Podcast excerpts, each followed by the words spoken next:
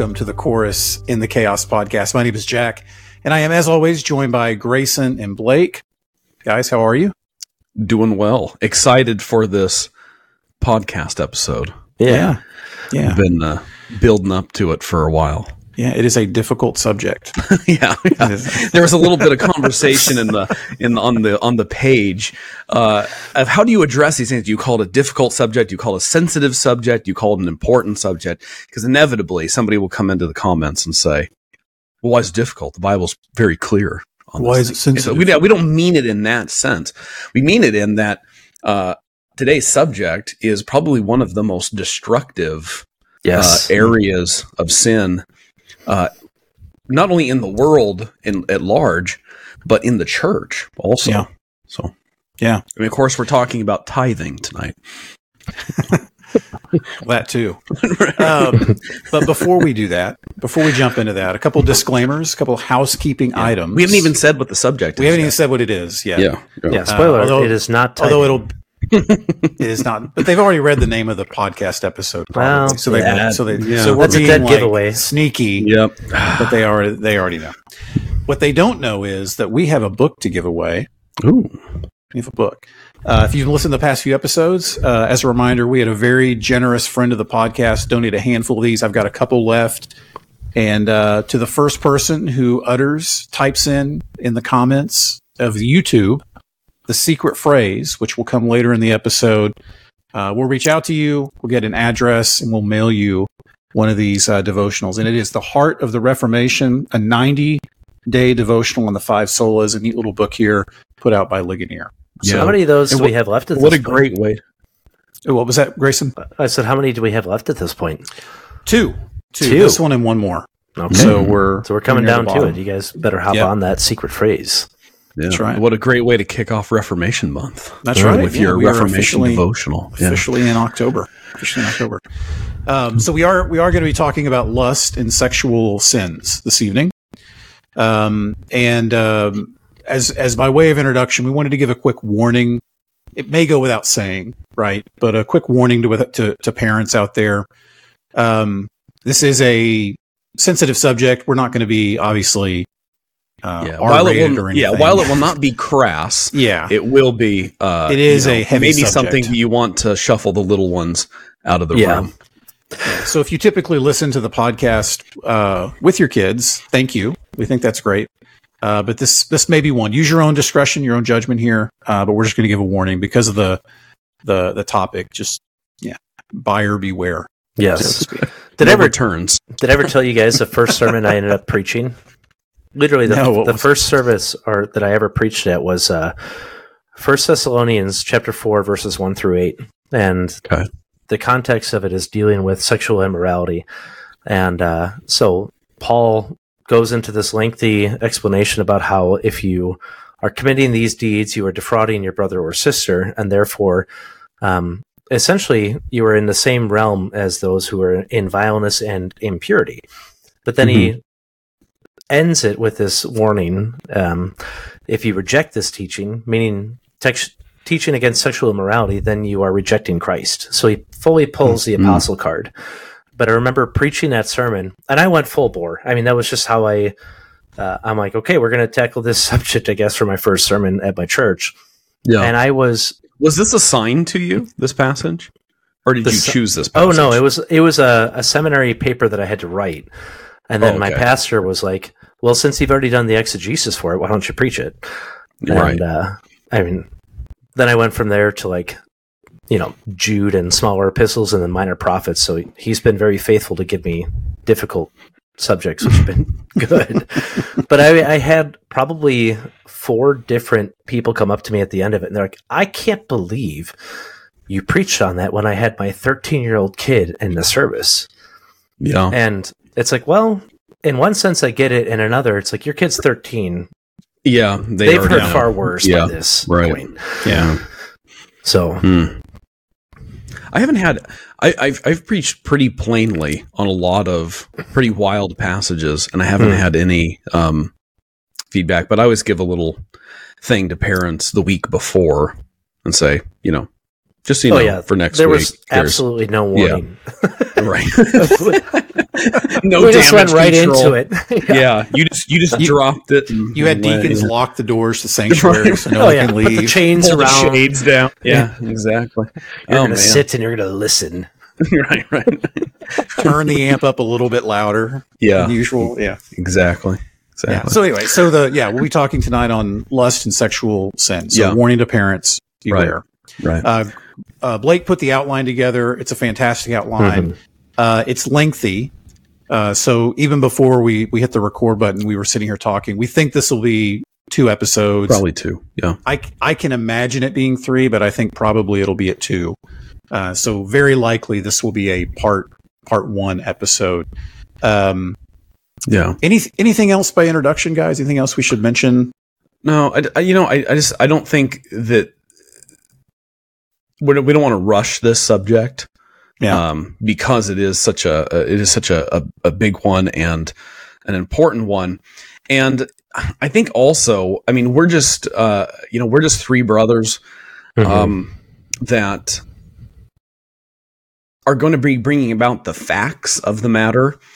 Um, but if you're listening to this and you know this is something that you know you find that you know sexual sin is this constant stronghold in your life, um, you know it, it can be beneficial to listen to to things like this and to read books and things like that.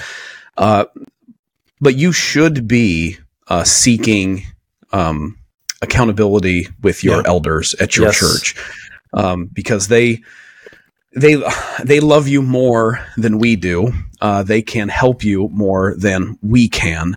Um, they are more intimately involved in your life than we are. And so while we're trying to, you know, kind of get things, uh, you know, stirred up and maybe get you thinking about it, um, and uh, kind of laying down some found- foundational principles, ultimately, um, your local church is going to be a very, very valuable resource in dealing with this and other kinds of sins. So Yep.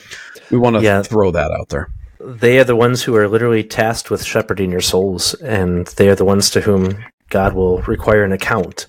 Um, Yeah. we have the Right. privilege of being able to speak into these different things, and and Right. yet the local church should be the first and foremost place you go to. So Yes. Yeah. um, all of us would say if you're listening to this with an eye towards us being your shepherds, don't do that. Um, look to the faithful men that God has put in your life and Yeah. entrust Mhm. yourself to them. Mhm. Yeah. Yeah. Amen. Absolutely. Yeah, well said. um, one last point of nuance, I think, uh, in in, in going into this, in going into this, is that um, we ca- we tend to categorize sins, right? And we and there's sins that we view as um, respectable sins or small sins with you know uh, sarcastic quotes uh, and then there are large sins and embarrassing sins i think a lot of people a lot of christians uh, in particular on this subject lust sexual sin because this is viewed as an embarrassing sin uh, that many people would rather not deal with it or not get help with it or not seek out uh, accountability uh, they would rather die with it than to actually go through the steps of embarrass uh, of of actually addressing it. Um, a number of years ago, I read a, a book on um, Heimlich, uh, the guy that in- created the Heimlich maneuver. You know, uh, when you're choking to death. Mhm. And one, the, probably the most fascinating thing that stood out to me in that book was he gave some statistics of people that die from choking, uh, and the cases of people who begin choking in a restaurant, so they're eating, they start choking, most of those people die. Hmm. And the reason that they die is the first thought in their mind is, I'm choking. I need to go somewhere by myself and take care of this Oh, because they're like embarrassed because they're the- embarrassed Yeah. Hmm. they're embarrassed. Like the first thought is, I'm embarrassed. And so they will go outside of the restaurant and die in the bushes because they don't want to get help from anybody because they're ashamed. Um, I wonder how many Christians have been running outside into the bushes for years dealing with this sensual sin issue because they're embarrassed to deal with it. But friends, it's Yeah. not worth, uh, It's not worth your soul. It's not worth the destruction No. and things that it brings. So, yes, it may be embarrassing and it may be painful, but it needs to be dealt with. And if you're a child of Christ, um, it cannot remain. It Yeah, cannot remain. No, you'll never be content in hiding sin. I mean, I, I can tell you that just as a guy who has tried it before in the early stages of my Christian walk, where um, there's shame, there's attached to it, everything in terms of just uh, wanting to be free from it. But um, God has designed the local church and godly Yeah. friends and godly elders and a godly congregation that can come alongside you and actually help you fight Right. sin. That's the whole Right, yeah. purpose of why we go to church. We're not perfect people. We need Right. each other. Yeah. And you're not the, and this isn't unique to you. You're not the only one struggling with these kinds of things. You're a dummy No. if you think that. You Yeah. I mean, it's the, the, uh, the statistics are shocking on uh, things like pornography addi- uh, uh, addiction and um, all of those different kinds of things too. And we'll get into some of that.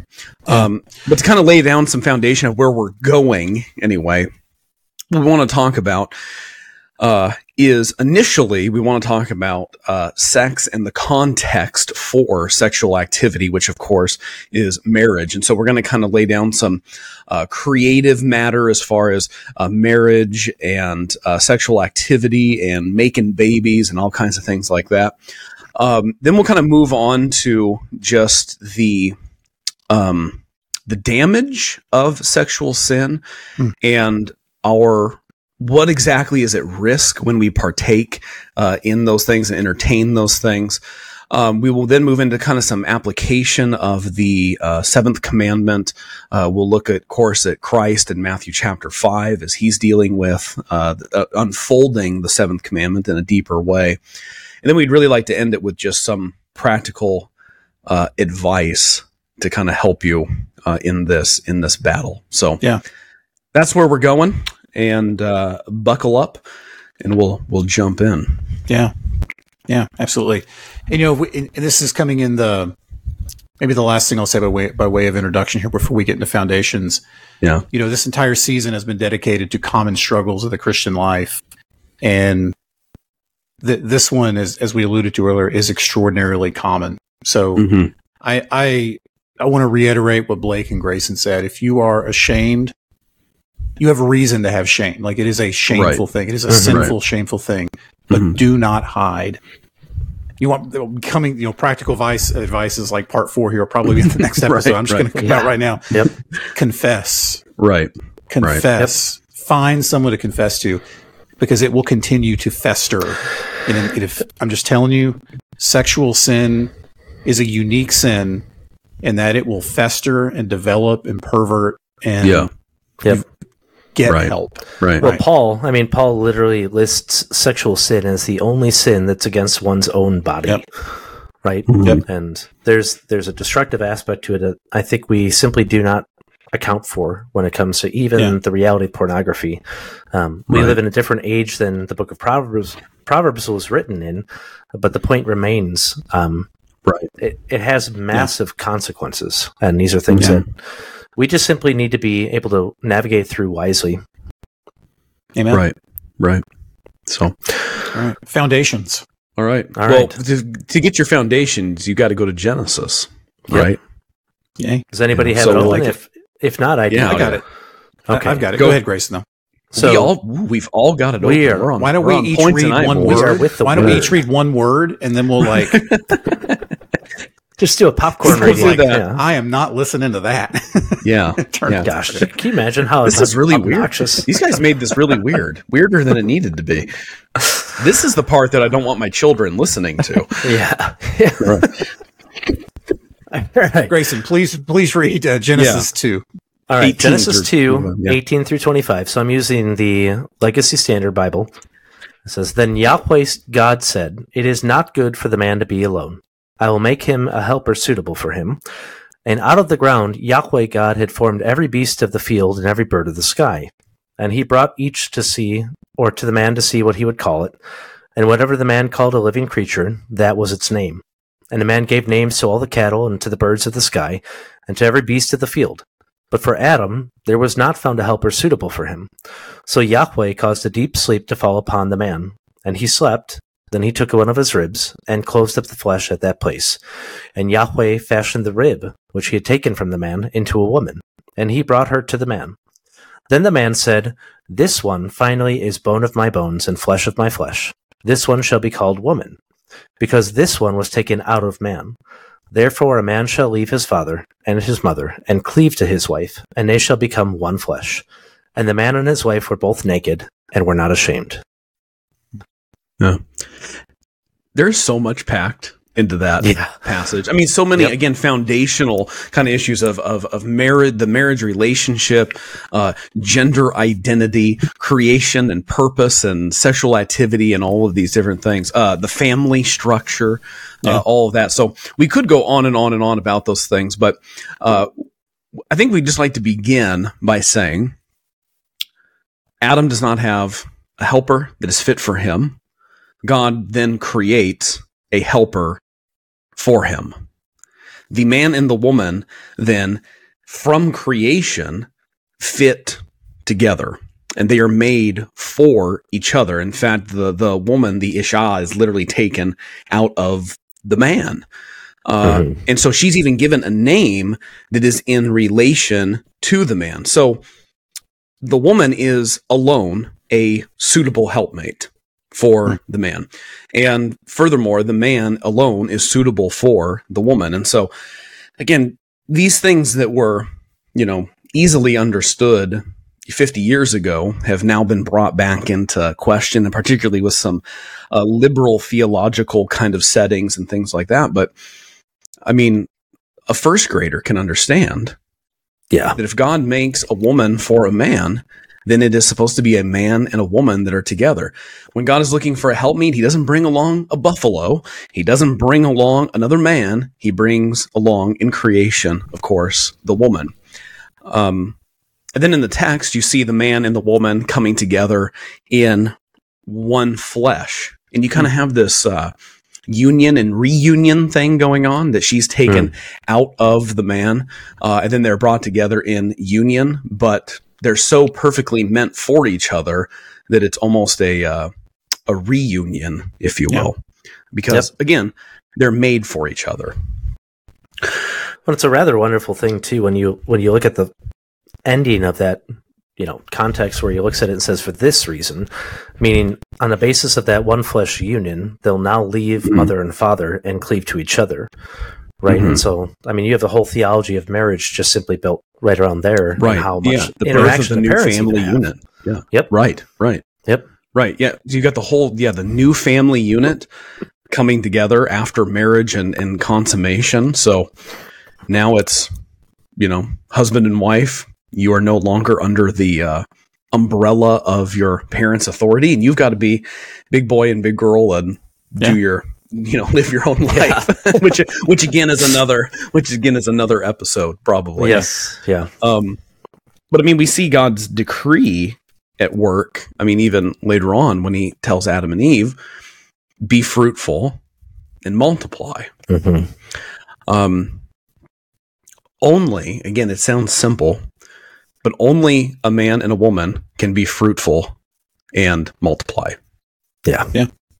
So the command and the purpose in all of this marriage, the context for sexual activity, the context uh, for the family, uh, and the purpose of sexual activity, a purpose of sexual activity is to be fruitful and multiply. Uh, and so again, you see God doing something I think really interesting here. When I uh, when I was growing up, so we grew up in in town, and we lived in a like a really weird like apartment complex that was built in the '60s, and the and the streets were like really really curvy, and there was lots of little cul-de-sacs, and there was like hundreds and hundreds of duplexes, right? So we lived kind of like right smack in the middle. My parents were very strict. Uh, my parents were never the parents that let us like walk to the store with our friends or go to the Hmm. mall or anything like that. And they set perimeters for us. So when me and my siblings went outside to play, they said you can go from here to here. All right. What they didn't do was they didn't tell us like, okay, each time we go outside, you can't go to the mall, you can't go to the store, you can't walk down the street with your friends, you can't go to the park, you can't go to the skate park or anything, any of those things. He they didn't set the list out each prohibitive thing. they set the limits for us. You can go from here to here, and then we had freedom within those limits. Yeah. What God does, uh, and I think this is a key issue when it comes to sex and sexual expression, is He doesn't just give us a big long list of, well, you can't do this, you can't do this, you can't do this, you can't do this. He sets the field for this is the appropriate outlet for sexual desire, and you have freedom within those appropriate bounds, Hmm. right? Right. Which is a genius way to bring about the management and the joy of sexual activity. Yeah. imagine if God just made a big long list of things you weren't supposed to do. What would be, knowing mankind, what would be the thing that took place with the big list of no's? Oh, it would easily be a well. I mean, e- here's either the exception to the rule, or Right, right. let me right. let me, as Romans puts it, um, be an inventor of evil, where I will just come up with something new and debaucherous that I can participate in. Exactly. Yeah. It's like, yeah, somebody check the list. Is that on the list? Oh, ooh, Yeah. okay. We got to get off. We got something else. Yeah, exactly.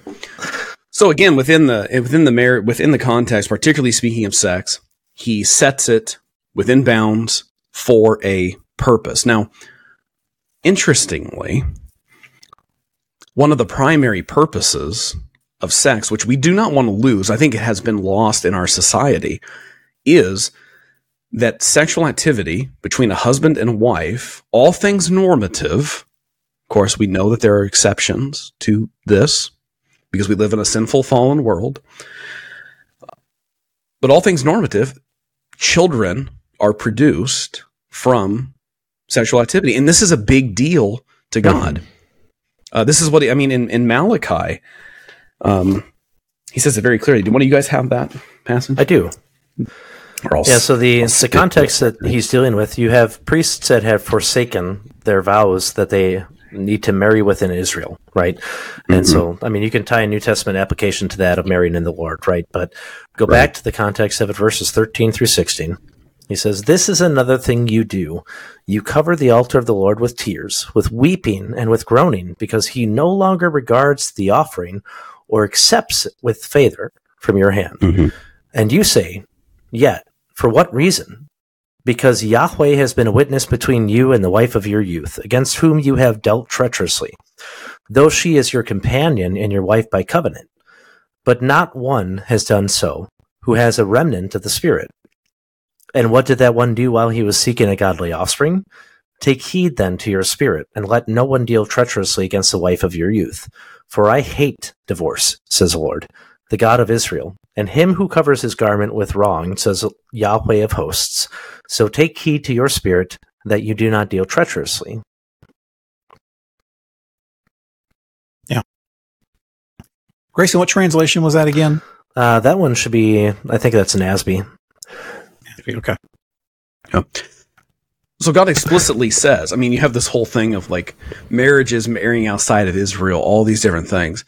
But he explicitly says, what is God explicitly says, what is the goal that I have in mind here with you being with your wife and your wife of Israel? Is it not to produce godly mm-hmm. offspring? Right? Yeah.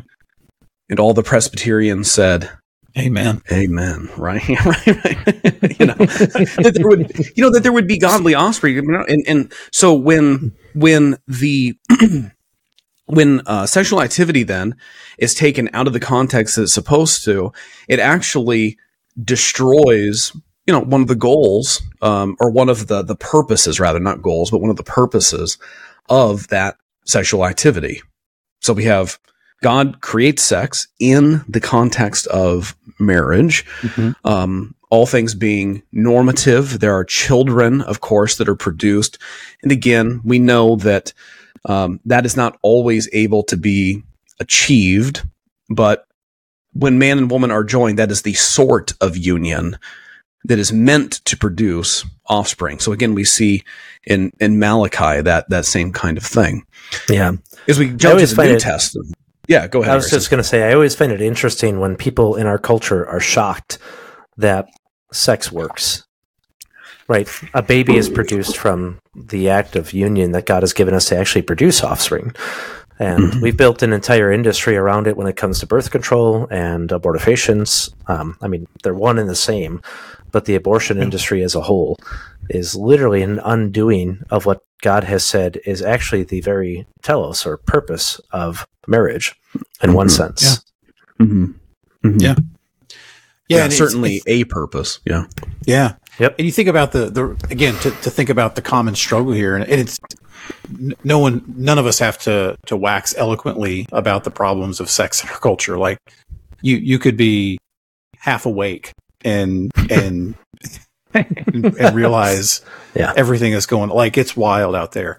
Right. But but it goes back to the creation mandate. Like all of this is foundational because it goes right into the creation of who we are and our purpose being made in the image of God and our commit with the way God has commissioned us to act and how we're to interact with each other. Like it's it's right there. So this this sexual liberation theology, this this Right. liberal theology that has sprouted up and it's aimed right at undoing the creation Right. Like it's Right. It is aimed at undoing all the way back at Genesis. This isn't it, it's it's not just an issue that aimed at um, fun. Oh, it's limiting fun. Oh, it's Mhm. I, I ought to be able to express myself or whatever it is. It is a satanic attack against the creation mandate established by God in the garden. Right. It is so Right. serious. It is such a serious thing. Yeah. And and yeah, not, not to to to to kind of reiterate what you guys are saying here. Marriage then becomes the way that this is supposed to be done. Right. It's clear. It's absolutely clear in Scripture. It's it's not vague, and it's done in marriage because it upholds the creation mandate. It it, it upholds God's uh, establishment of the family and the order Mhm. and the structure Mhm. um, every read any amount of research you go find google it whatever Ham, uh, families children everything is better when there are two parents in the house like yeah. there's there's books and books and books about it. like everything is better because we were fundamentally made that way to operate Right. it is Yep. god did it and it was good Right. And it is it is attack against i mean it's right out of the pits of hell Right. to undo this stuff, and it is destroying our culture.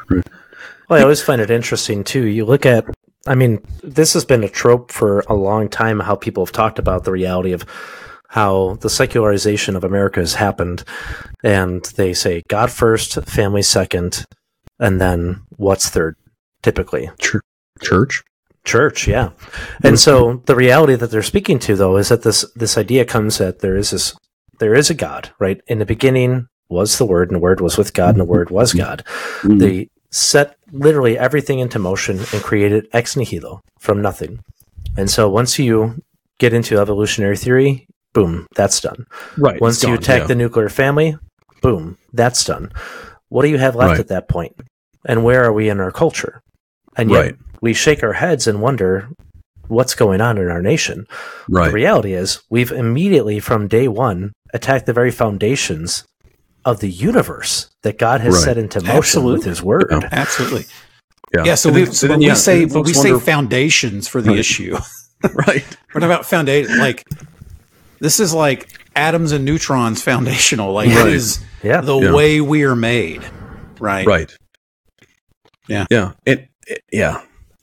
It kind of um it kind of also reminds me of I mean cuz you have that is you have the breakdown of course of of the family and uh, the secularization and uh, you know humanistic you know teachings and you know degrading humans to simply to animals. I mean there's so many things that are covered in that Genesis text that we read. I mean Mhm. even the distinction of of of men and animals, you know.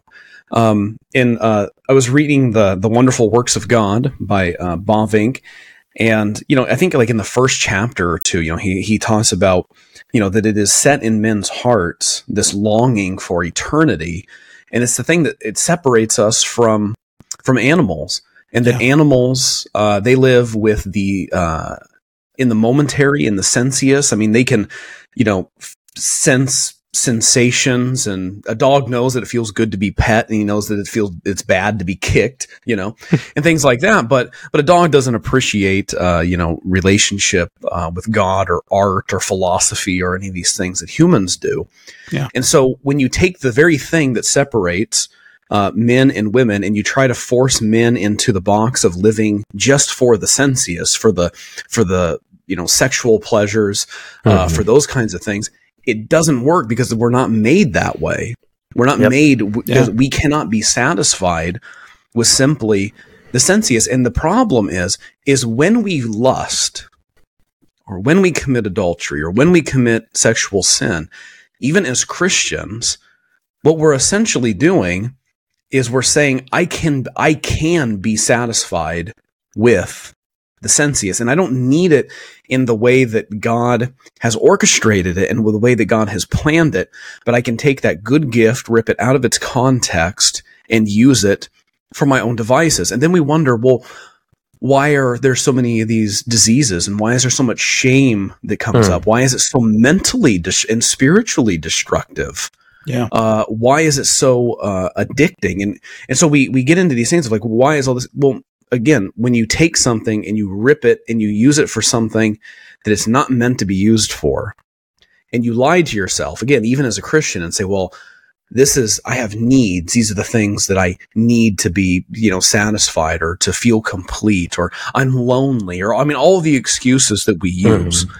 Um, when we do that, we're essentially saying, God, you're a liar, and I know what's best for me, Yep. and we But they- act in a way that is sexually sinful. Yeah. Solomon, I mean, literally tells the one who pursues the harlot, um, you are a senseless beast, Mm-hmm. in the sense that he equates them to the dumb, mute ox in the field. And that's such a deep line. Like that's not like that's such a deep passage. It's not just it's not like just a sick burn, right? Like you're just a big Yeah. dumb animal. But it's Yep. like okay, you are you're taking aspects, you're you're um shutting down the human aspects and you're reducing yourself. Yeah, to- it's a removal of the imago to a Dei. Like beast. you- you're Right. not worthy of of this. Right. Like the way you're Yep. acting, you are not. You don't have the dignity of Right. being made in the image of God. You're acting like a beast of the field. Yeah. Right. When, when you think about it, there is a simple glory that the Christian especially has, but even the pagan men and women, or man and woman, I should say, who are abiding in the creation mandate have as they fulfill just a basic aspect of that creation ordinance where they are reflecting the very glory of God by fulfilling the dominion mandate as he has decreed it. Yeah. Uh, even if they might be completely unawares of it, they might Right. be um, God haters who reject him, and yet they are Right. still, in essence, And living yet there's still the according to the way God of has created. grace. Yeah, Yes. common grace is still in play uh, when they're you know living out the again the within the parameters that God has is set. Yep. Um, so as we look at the, again the foundation kind of issue again, this is this is of all and of utmost importance, and I hope it doesn't feel like we're you know beating a, a dead horse here, uh, because if you get this wrong, if if sex is subjective or if it's based on feeling or uh, if you try to take the picture of marriage and mix it up and move pieces around and make it something that it is not which by the way god is the one that defines what marriage is Mhm. we you can call um you know the various uh, sexual perversions marriage but it doesn't make them marriage god defines Yeah. what, what marriage is Yeah. um so when you take marriage then and you can bring it into the new testament of course in ephesians 5 then we have all of these beautiful pictures like okay this marriage thing is not just an arbitrary kind of deal. It's not something that god just willy-nilly said well okay one man one woman together for life. They should be producing children and that's it. Remember god doesn't do anything arbitrarily and he doesn't do anything without purpose. Everything he does has ultimate purpose and so what we see in ephesians 5 with christ and the church is illustrated by marriage which god created Yeah. You mean to read that? yeah go for it.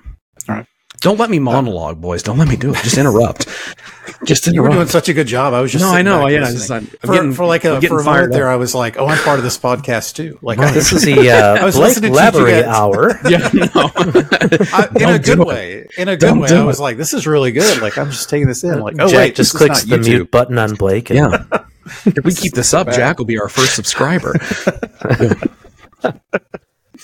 Uh, Ephesians 5, 22 through 25, and then I'll read 31 through 33 as well. Paul says, Wives, submit to your own husbands as to the Lord. For the husband is the head of the wife, even as Christ is the head of the church, his body, and is himself its Savior. Now, as the church submits to Christ, so also wives should submit in everything to their husbands. Going through, through 25. Yeah, sorry. Husbands, love your wives as Christ loved the church and gave himself up for her. And then I'll jump ahead. There's a few verses in there, but for the sake of time, 31 through 33. Therefore, a man shall leave his father and his mother and hold fast to his wife, and the two shall become one flesh. This mystery is profound, and I'm saying that it refers to Christ and the church. However, let each one of you love his wife as himself, and let the wife see that she respects her husband. Hmm. Yeah, I mean, you could preach 10 sermons on that passage. Yeah. There's just, there's so much the packed simple into these passages things. for this, all the sil- simple and and yeah. Yeah. Isn't that the beautiful thing about Scripture? Is Yep. simple enough for a child to understand, deep enough for the most brilliant theologian to plunge for all eternity. Right? Yeah. Yep. Yeah. You could never reach the bottom of that passage. No, I mean, With all the ties back to Genesis and the Right. mystery of Christ, like, Right. you I mean, ne- Paul like, himself says that this never do it. mystery is great, right? Yeah. He looks at that union and compares it to the gospel. And, um, I mean, Well. as a husband, I'm always looking at passages like that, especially, and thinking, God, for one, tall calling, right?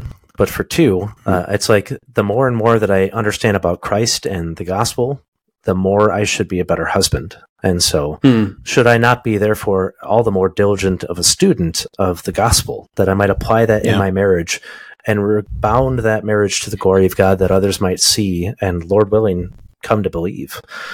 Yeah. Right. Yeah, Yeah. I mean, but you see here again this picture of man and woman coming together, and and what was taken in Genesis and is like elemental to our being as people, right? Is then expounded in this vertical sense like a laser, right? Mhm. Because it's it's drawn up into Christ, and all of a sudden, this picture of what we are is expanded in ways that I can't even like begin to describe, right? Like I made that silly comment in a few podcasts ago about we were we were talking about this, and everyone got mad at me and made me cry. What? That, that didn't happen. Why don't I I remember didn't- this? Oh, it's a classic vague book. I edited. I edited Yeah. that. No, that didn't happen. That's like the uh, But- but "Hey, I- hey, can you can you pray for this unspoken request? yeah.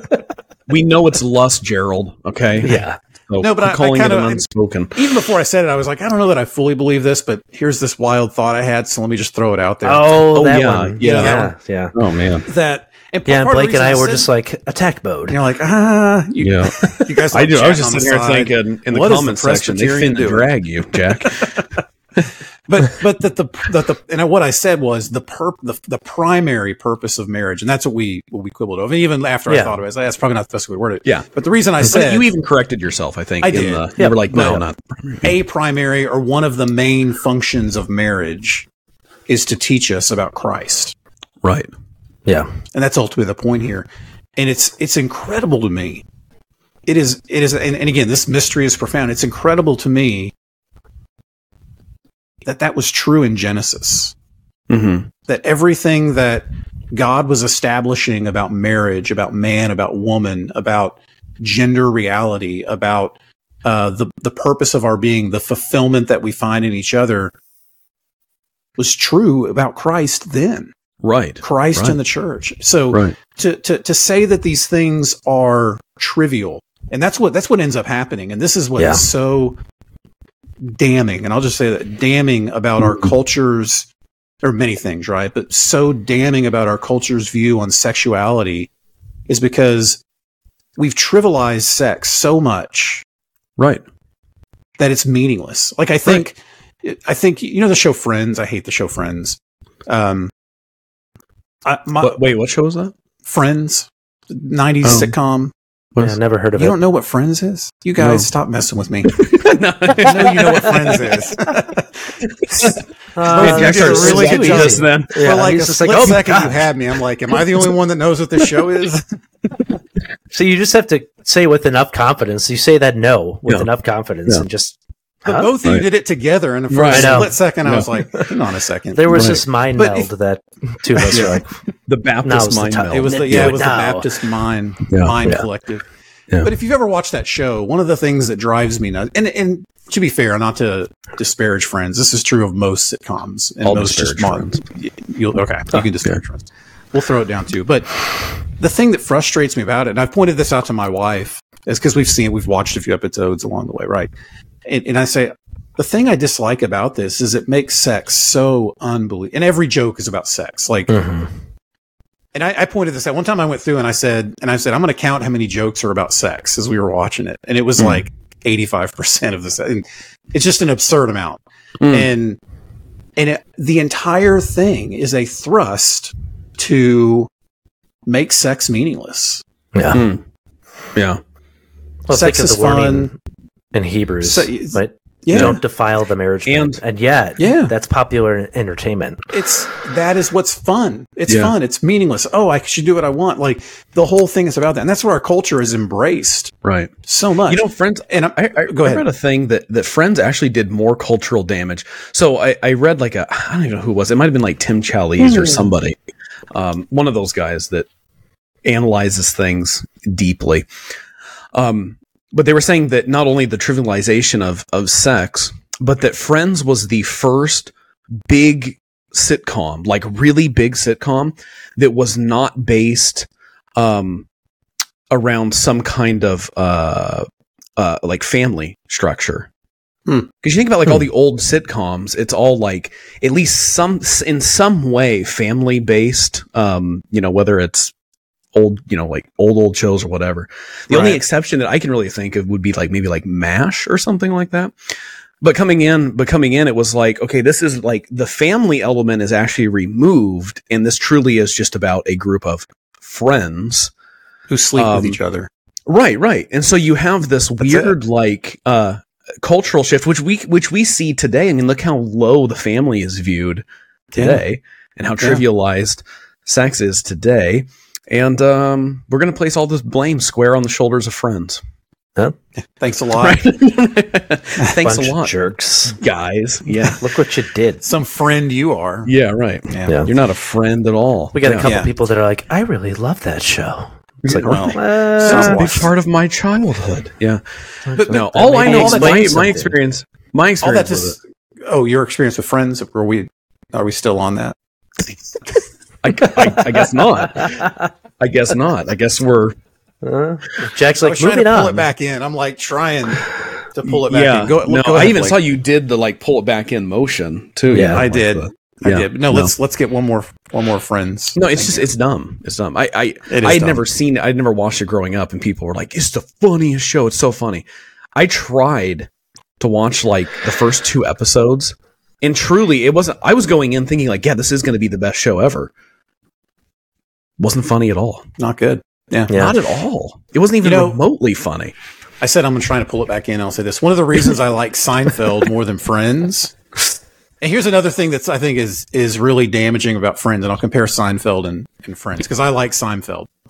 Um, and I'm not saying Seinfeld is like a beacon of of morality here, um, because they do a lot of the same thing. The difference Yeah. though is Friends is we're likable, fun people. You want to be with us.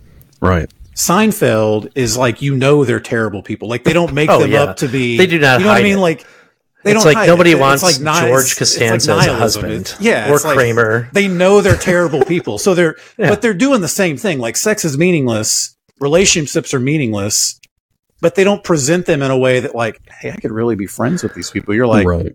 Like, Yeah. these guys are Terrible. unlikable. yeah. Well, it's like Right. I'm watching their life implode, and yeah, it's exactly. a satire, right? The the whole It- point of it is to mock it. A- absolutely. Right. Friends is the exact opposite.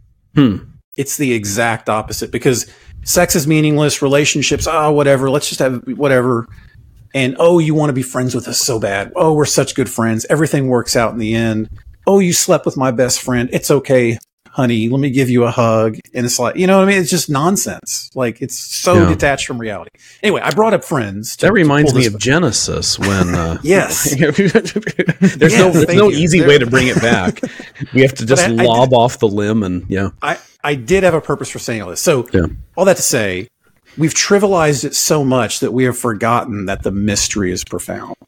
Hmm. That Hmm. that there is so much substance that is baked in to who we are as people Right. in marriage, in the man Right. and the wife. hmm That to trivialize it is to undermine the foundation principles of creation, who we are, Right. and Christ and His church. Right. I, I tell me if I'm st- going too far in this. Oh, here we go. Okay. All right, buckle How up. the turntables. Here- yeah, here we go. so if you have Christ in the church uh, pictured by the marriage, then uh, then it seems to me that all of the elements that pertain only to marriage then somehow speak to that relationship of Christ and the church. And so whether it's producing children or whether it's uh, sexual intimacy or any of those things, like all of those things then are pictured with a purpose for Christ and the church and the marriage. And so to again take any of those things out of that picture into into pervert them, whether it's uh, sex outside of marriage or having children outside of marriage or uh, you know whatever the case uh, may be, what you're doing is you're taking an illustration uh, that God has laid down, a, a masterpiece, and you're painting over it Yeah. we um i think i, I think i texted you guys the other day. I was watching uh i hadn't watched it in a long time. Batman 1989 Oh yeah, with uh, michael, keaton, Yeah, Nice. And that I classic- the other day too. in Yeah, that classic were- scene the classic scene it's that mind meld. That classic scene where they're in the um where the girl is waiting in the uh, art museum and there's all these fine all this fine art everywhere and you can just say you can just tell i mean everybody's well, very well dressed very expensive kind of setting and the you know joker gasses the whole place and comes in and what's he immediately start doing like Just painting right over putting painting paint. over everything like Oh, putting yeah. lipstick on the faces and everything else you know it's like listening to like Phil Yeah. Collins or something. right right like taking this like Yeah. taking this uh beautiful art and degrading it uh and then calling it good which is Yeah. exactly what he does he says this is so this is so wonderful you know yeah, Mhm. so again, the great sexual activity again taken outside. It's taking this beautiful picture that God has made with particular purpose to illustrate a particular thing, and it's slapping paint all over it and saying, "Look what I've done! Look, I've done Yeah. something really wonderful." You know, To carry the Yeah. illustration, um, marriage. uh, If you guys have ever done the paint by numbers thing, it's a it's literally a paint by numbers thing. God has already set the parameters of it. He's already given the colors in which you ought to use with it. He's given specific ways in which you ought to fill in and shade. And so when you Hmm. are basically doing whatever the heck you want with it, what you come out with is not something that's beautiful, not something that's well done, not something that's art, but something that Mhm. has defied the actual original purpose of what it was created to be. right? And if anything, it's a shell of what it was supposed to be. Yes. Yeah. Yeah. Yeah. Yep. yeah. So I think we should call this episode "Friends, Batman, and Paint by Numbers." Yeah. It would have to be the let people- one. It would have to. That they do is the, friends secret name- code for the book. Friends, Batman, and Paint by Numbers. There it is. That's a good one. There, that's Friends, beautiful. Batman, Paint by Numbers. That the first beautiful. person to put Friends, Batman, and Paint by Numbers in the YouTube comments will get this beautiful book Nice. delivered to their front door or Very their nice. mailbox or wherever it goes. So the biblical understanding then of marriage looks like a relationship of um, sexual complementarianism, I guess.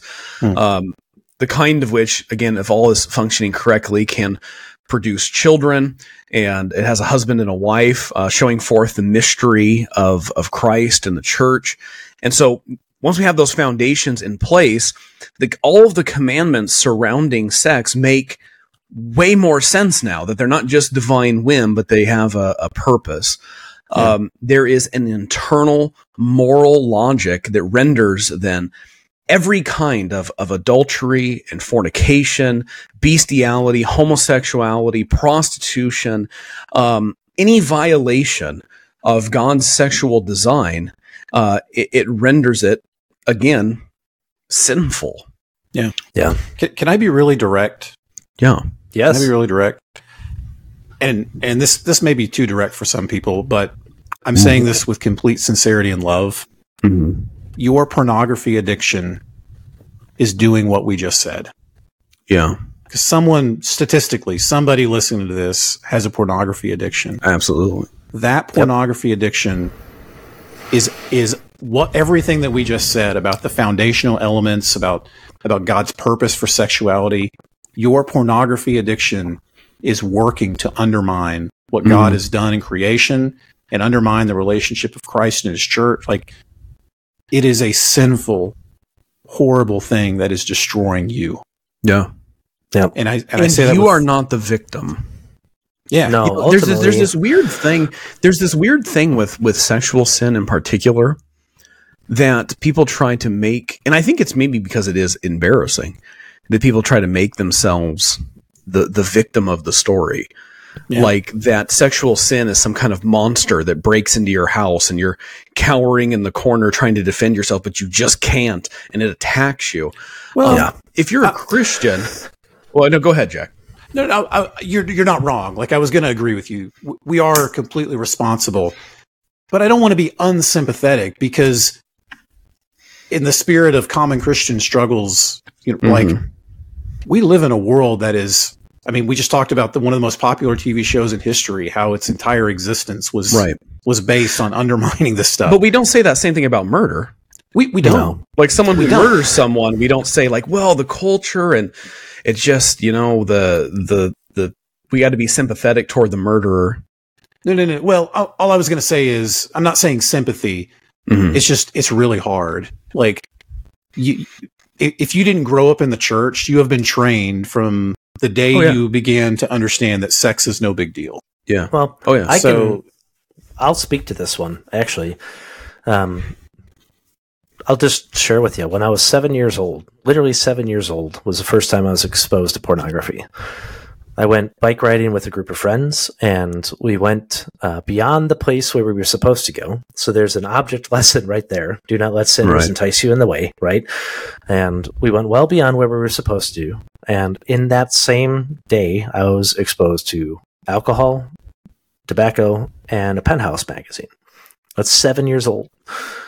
and we all have bad childhood friends and if I you don't know. have It's the just- bad childhood friend you were the bad childhood friend or Right. hopefully That's you're true. just that extremely blessed person.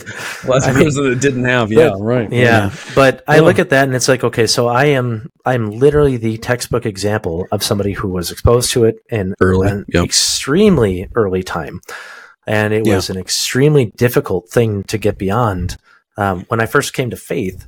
But the reality is that once I actually came to faith and saw the evil for what it was and how deep rooted that sin was in my own life, um, I did everything I could to get away from it. Hmm. I mean, that whole idea of radical amputation, we'll touch on that more when we get to that finally at a, a later point in a separate podcast. We're already up hitting an hour right now. yeah Um, but that was a point where for me it was okay, here's where things actually become real. And here's Mhm. where your profession of faith actually has legs to it. And Sure. that's not me saying you're not going to have struggles as you battle this sin, but right you actually have to battle it. And it should Right. be an Yeah. all out war. And I mean Right. all out war. Do everything Has to you be. can to get rid of it because it will And- consume you. Yeah. Yeah. And I think that what I, what I was getting at is while you view yourself as the victim, you won't make ground. there no. yeah Um, And it's but the, it- the it real just- victim is Christ in the church. I mean, the Mhm. real victim is Mm. the gospel. Paul gets into really graphic terms in 1 Corinthians 5 where he talks about the man who has been sleeping with his mother in law. And he actually talks about this reality where he is, if you've joined yourself to a prostitute, even, um, what you have done by being connected to the body of Christ, he says, you have joined Christ himself to the prostitute. Hmm. And it's just, it's, it's a horrendous picture. But that's the reality of what he speaks to is that Yeah. The same thing Blake's saying. We're, we we are not the victims. We are the perpetrators. Mhm. Yeah. Yeah. Totally, That's fine. Yeah. So now that we've uh, kind of laid down the foundations of all of this, uh, what we want to do in the next episode or two, if it's going to continue at the pace that it's continuing, uh, what we want to do is really lay down um, kind of a risk assessment of what exactly is at risk with um, sexual sin. We want to get to the practical health. We want that unfolding of the seventh commandment uh, is really, really uh, helpful in light of the foundations that we've already laid. So we hope that you'll join us uh, next time that we are together with part two of common struggles of the Christian life, lust and sexual sin. Yeah, Yeah. well said, Grayson. Any anything in closing? I know we're kind of ending it abruptly here, but um, I think this is the right thing to do. I don't think we want to. There's so, like we said in the beginning, I think this is worth taking our time and Yeah. taking The- taking taking bites. The only Um, thing I'd close with is um, really the the healthy foundation of what biblical marriage is to look like in all its aspects should be the governing principle as we're looking at how to fight lust. Um, you can beat yourself up in every which way, and in some ways it's appropriate to feel that shame. But ultimately, it's every aspect of sin. If you're only looking at the negative, you're never going to actually move towards what's positive. So there's put offs and there's a Right. put on. Put on And this is yeah. the same as every other thing that you battle with. And so, if we can encourage you, at least in this beginning podcast episode, I know some parts were pretty heavy, but um, Yeah. look at it in that light and say, okay, I know I need to put this sin off, but what do I need to put on? Well, everything you just listened to is what we need to put on and Yeah. reteach and relearn what is true biblical sexuality and the way that honors God. right.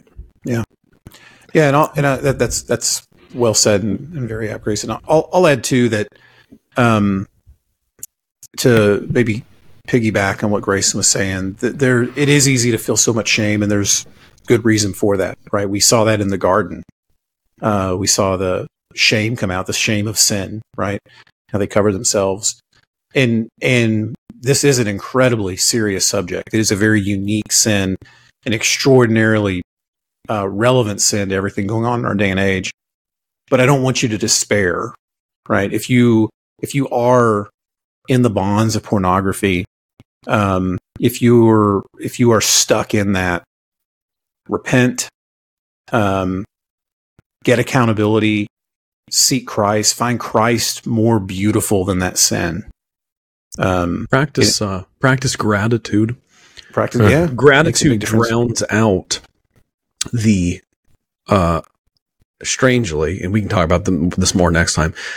Uh practicing a spirit of gratitude drowns out all kinds of sinful thinking. Yeah, Including absolutely. lust. Yep. Yep. Well said. Yeah, and there is there is forgiveness. There's hope. The the the blood of Christ can cover these sins. So do not despair. Yeah. Do and you were made for more than that. You were made Yeah. for more than to be a dog eating vomit. Uh, You're made in the image of God. If you're a Christian, you are beloved by Christ. You're Yes. part of His body. Uh, stop submitting your members to sin. Yeah. And stop watching Friends. Stop. it's not funny, all right. You have given yourself to vileness and purity and friends. Joey is not funny. His character is not funny. Can we stop pretending he is? Anyway, I'm done. Uh, thanks so much for the cor- for listening to the chorus and chaos. This is part one. Uh, we'll be back with at least one more episode. I suspect there may be uh, two more on this topic. That would be my my prophecy, um, my Presbyterian prophecy. Good night, everyone.